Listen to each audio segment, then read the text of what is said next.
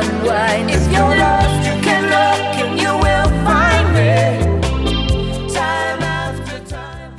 All right, it's the new year. We're just into the new year a little bit, and uh, of course, every year people like to look back and look at the you know and make predictions for the coming year. And of course, uh, when you look back at how they did, a lot of times they didn't do so well.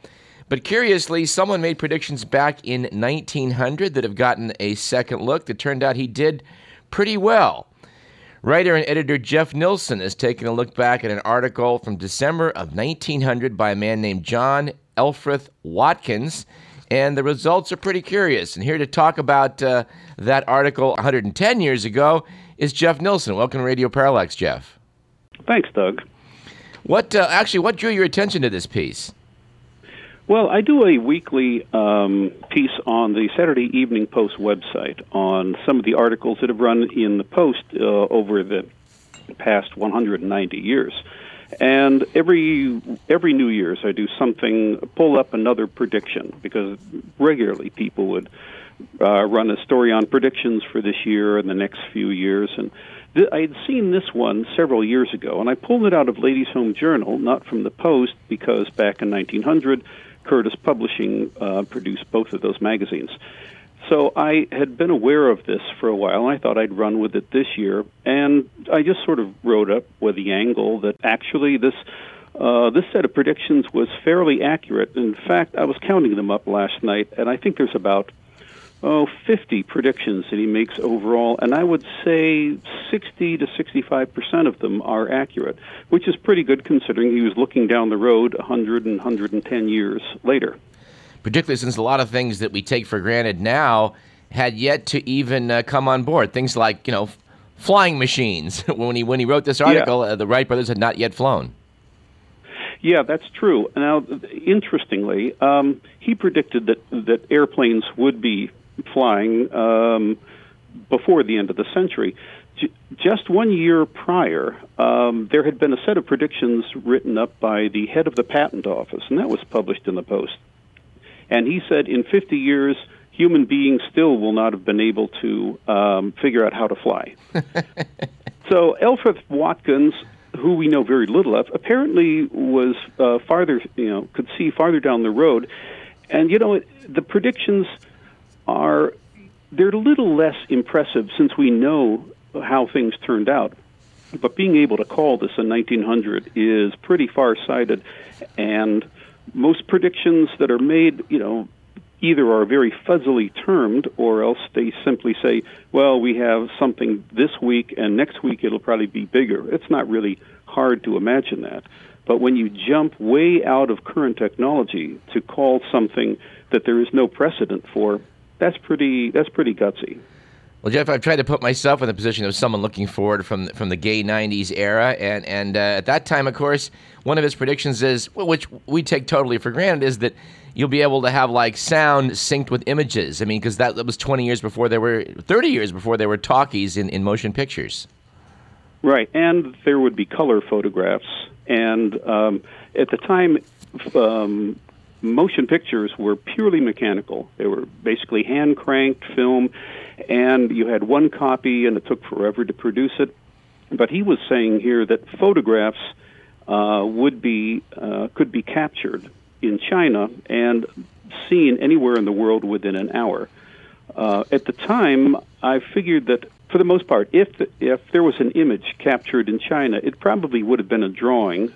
There weren't that many photographers, and it might take a week to be distributed uh, to the rest of the world. This guy is saying an hour uh, using photography. That's pretty far-sighted. It, it certainly is. I, I can remember Jeff also that I mean one thing he not to go off on this too much, but he no one at this time I think uh, foresaw um, uh, artificial satellites. But I remember in the 1960s seeing a live event from Europe and being so stunned that oh my God, this is taking place right now. So that that's something that in in our, in our lifetime we've actually seen this great advancement. Yeah, and he's um, he was saying yeah that in the future there will be these there'll, there'll be telescopes. You'll be able to see the Earth from high up in the sky. He wasn't really talking about outer space. Maybe that was inconceivable. I guess we've become accustomed to these revolutions in technology.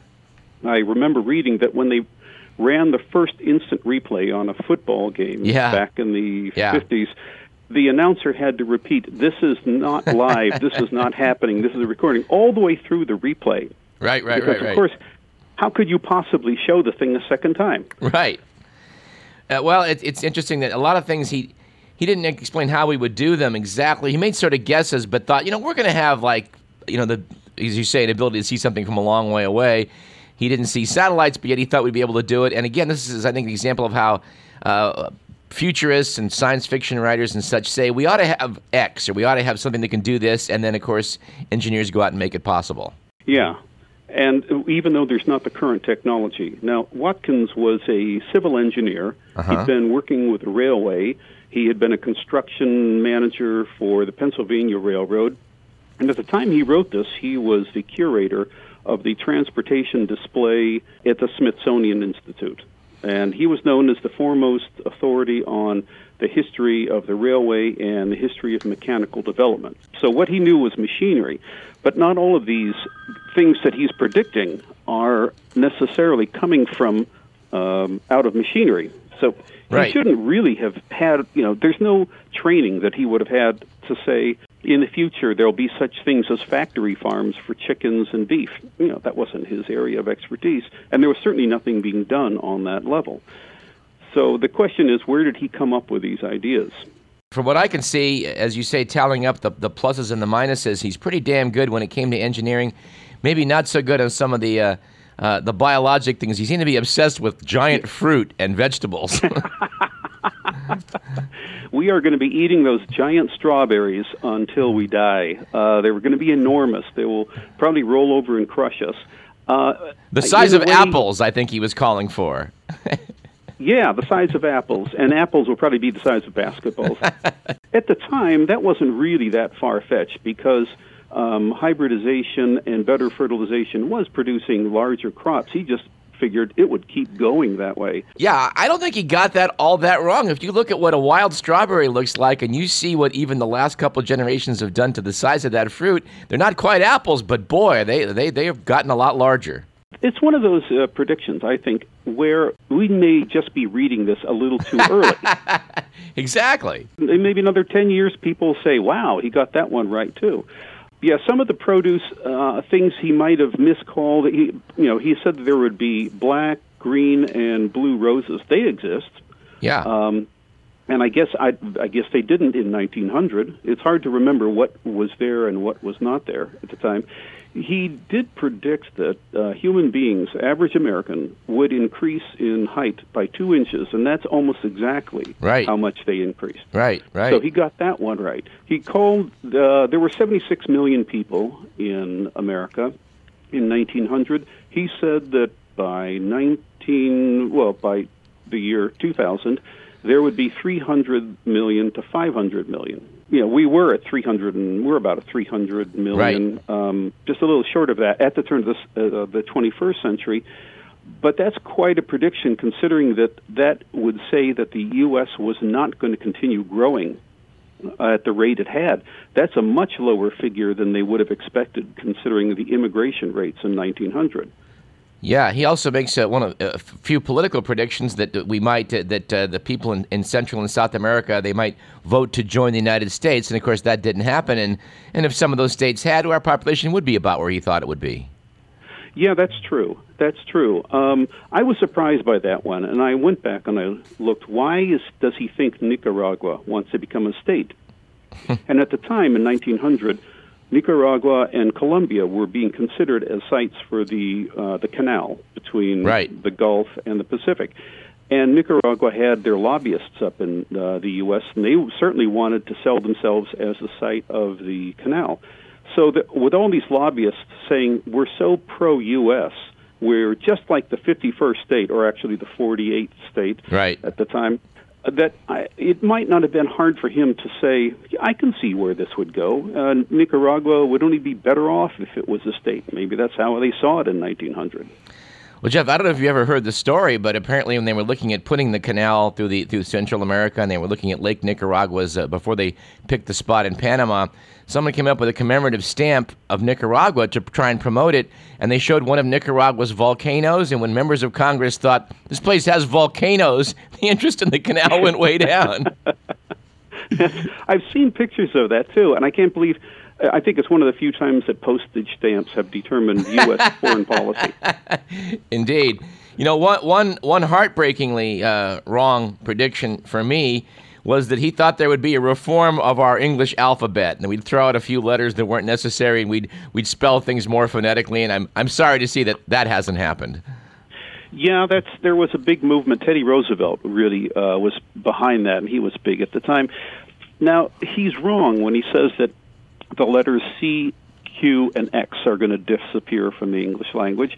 Uh, they're certainly around, but if you read just beyond that, because he says they'll be abandoned because they're unnecessary, but he said um, that we will use uh, fewer words and fewer letters to say more things.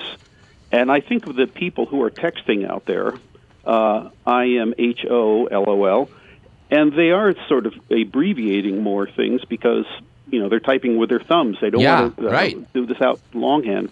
Maybe premature. Yeah, I, and, and I hope and I hope that's the case, because you know. O U G H being pronounced nine different ways that that's got to go. yeah, that's right. And then he, he it's a great prediction. Then he follows it up, unfortunately, by saying English will be more extensively spoken than any other language. I think that might be Chinese now. But he said the second most popular language will be Russian. Hard to see where he got that one, but I think it's fairly safe to say that didn't work out. Right. He, there was a couple. Of course, we always like to look at the spectacularly wrong ones, and, and, and for my money, Yeah. the ones about ho- mosquitoes and houseflies and roaches will be practically exterminated, and there'll be virtually no uh, no animals. He said, except in menageries. Boy, was that that out of left field. Yeah. Whereas I'll say, yeah, he was definitely off base. He was right in saying that, in predicting how the disappearance of the horse was going to affect America. True. One of the reasons that there was going to be less disease was the fact that we were just going to get rid of horses. Um, as I uh, found um, in my research, in New York City in 1900, horses produced uh, 1,200 tons of manure every day. Wow. In addition, horses and horse uh, drawn vehicles um, killed people at a higher rate than um, automobiles are killing in New York City now. The uh, road road fatalities were higher because of um, horse drawn vehicles, which I guess had less control, or horses that broke free.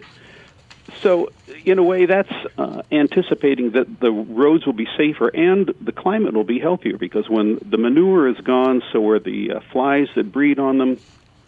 And so he was, he got that right. But yeah, the fact that wild animals would disappear, fortunately, he was very wrong on that. Yeah, you know, I, I, as I think about it, maybe I am under undervaluing Mr. Watkins about the, the flies disappearing because I remember in Sydney, Australia, uh, visit a couple decades ago, I was astonished at the number of flies that people seem to take for granted. And people explained to me, well, they have so many sheep, and the sheep are penned not that far away, and that's that's why we have so many flies. So I, I guess that uh, New York City probably has is relatively flyless versus 1900. yeah. And he's also saying that food will be more sanitary. This was a big push in the 1900s. To package the food in sanitary containers so that you wouldn't uh, come. Not only did you not have trichinosis in pork because it was inspected, but um, fresh produce did not sit out indefinitely uh, for all these flies to carry disease around. And we take that for granted now uh, with the Pure Food and Drug Act. But at the time, when before that existed, you really took your chances when you picked up uh, some meat at the uh, the butcher or uh, something else at the grocery store. Yes, yes, indeed. He um, he also, in essence, I guess, saw the the, the, the rise of dining out, which of course with fast food and other places we do so much of. He was saying that uh, ready cooked meals will be bought from establishments similar to our bakeries today, and of course we take that for granted. From but from 1900, that was revolutionary.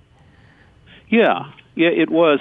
Uh, now, the other one that I've laughed about is uh, his idea that food would be served to houses, directly to houses, through pneumatic tubes. And when you were done with the meal, the empty, the, the, the dirty dishes we put on a tray and sent by a pneumatic tube back to wherever they came from. Um, now that's that's kind of ridiculous. But then he said, where, let me see if I can find uh, where he's talking about this. When he says this, he said all of this food is going to be uh, created in these kitchens, these giant kitchens, and these kitchens are going to be so advanced because they'll be able, they'll have electric appliances. And so he started listing all these things that um, Yeah, yeah. the new electric appliances would be able to do. And I realized, no, they don't have these things. He says there's going to be electric coffee grinders and electric egg beaters and electric stirrers and shakers and pairers and meat choppers and meat saws and potato mashers electric dishwashers and dish dryers. And it's going to Yeah. be much more sanitary. Yeah, and uh, we, we take that so for granted, but you realize, again, revolutionary from the time from which he's writing. It is a time of great optimism in 1900. They've had a number of different, you know, big breakthroughs in technology, and the telephone is still coming in, and photography is starting to get very popular and affordable. And I think people were very optimistic, but it's incredible that in all of these things, he's saying these are great advancements. Every one of these predictions is going to be a positive effect on your life. And of course, uh, as some people have pointed out, uh, you know, th- these optimistic predictions didn't really see much in the way of, well, transpired in the way of two world wars, for example. Yeah, now if he had predicted that, then I think he'd be going up and digging up his bones and making a religion out of them. He, spoke well about technology. I think he was well grounded for that. I think it would have been discouraging in 1900 if you told people, okay, there's going to be a world war, then there'll be a depression, then there'll be a second world war, and then there's going to be a cold war, it'll go all the way to the end of the century. What's funny about this is that as we had the turn of the century here uh, a decade ago, many people were looking forward. And I think in a similar blindness to maybe 1900, uh, no one is foreseeing the kind of economic crunches we've seen and kind of the, some of the economic stupidity we've had uh, that's been so evident in the past decade. And that's, I guess, I guess nobody wants to make predictions like that. I think in 1900, uh, maybe they expected that, well, people will have learned uh, from our past mistakes. I'm sure in the future they're not going to allow um, this, you know, unchecked uh, investment of major portions of the economy. They're not going to be doing that a 100 years from now. um, it's like that's uh, that. Let me see. I think it was in uh, Tulsa back in the 50s. They buried a um, uh, a an, a car, a brand new car, of 1956 Chrysler, I believe. And They put it in a cement block, and they buried it in a time capsule. And when they dug it up, they were very disappointed to find out that the time capsule had leaked, and the water had come in and rusted out the and ruined the car, made it undrivable. Uh-huh. But what was interesting was that on the car seat of that car was a container of gasoline they put gasoline in there in the 1950s because they thought, well, in the 1990s when they dig this up, where are they going to get gasoline from? Well, Right, right, obviously, they will right. move to a new energy source. Right, right, right. Well, you better we better put some gas so these guys don't know what to, what to power this thing with. That's right. They'll wonder where's the batteries on this thing. Oftentimes, the predictions he made are partly right and partly wrong, which is sort of fascinating. He thought that gymnastics would be big in the future, and that he said every school, college, and community will have a complete gymnasium. And of course, if you look at the health clubs and how that's spread across the country, you could say, well, that, that one's substantially right. Uh, places to exercise are everywhere.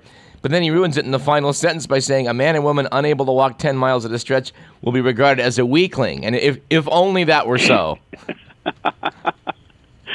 Yeah, um, I know at the, at the turn of the century there was a big movement among German Americans to uh, to have these Turnverein or these gymnastic clubs, and you'd go there, and it's kind of like yoga today.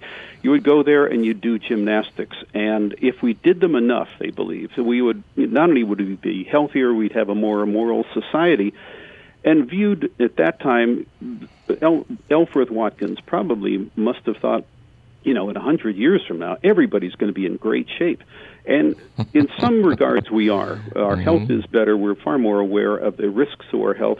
And we, we know what's going to happen to us if we just sit and watch TV every night, which they didn't know in 1900. One, because they didn't have TV, and they just didn't understand congestive heart failure and arter- arteriosclerosis. Jeff, it's been a pleasure talking about these predictions. I just I just was sort of surprised to realize that you are writing for the Saturday Evening Post, and, and the Post, I guess, is back, and and and uh, I wasn't aware of this. Yeah, we're still we're still around. There's this general interest magazine. It comes out every other month. Uh, like every other magazine, you know, we're we're struggling to redefine ourselves, but we're in great company because every magazine in the the nation is uh, struggling to find its new role in a uh, web saturated world and what is going to be the role of magazines. Fortunately, I'm writing for the web, so I don't, it's it's not as I don't see that pressure as much. But the Post is definitely here. We're still in business, and we're going to stay in business. Well, God bless you. We're not professional journalists at this program, but we think that uh, the idea of everybody just blogging and the citizens coming forward to do this is not not quite going to make it. I'm glad the the pros like you are still at it. Well, thank you. It's SaturdayEveningPost.com for everybody, just in case. And I know you have an article in there about, uh, I was looking at it, uh, uh, the young Muhammad Ali, which looks fascinating. I'm looking to read that, and maybe we can have you come on in the future and talk about some other stuff you're doing. I'd be delighted. Jeff Nilsson, thank you so much. Thanks, Doug.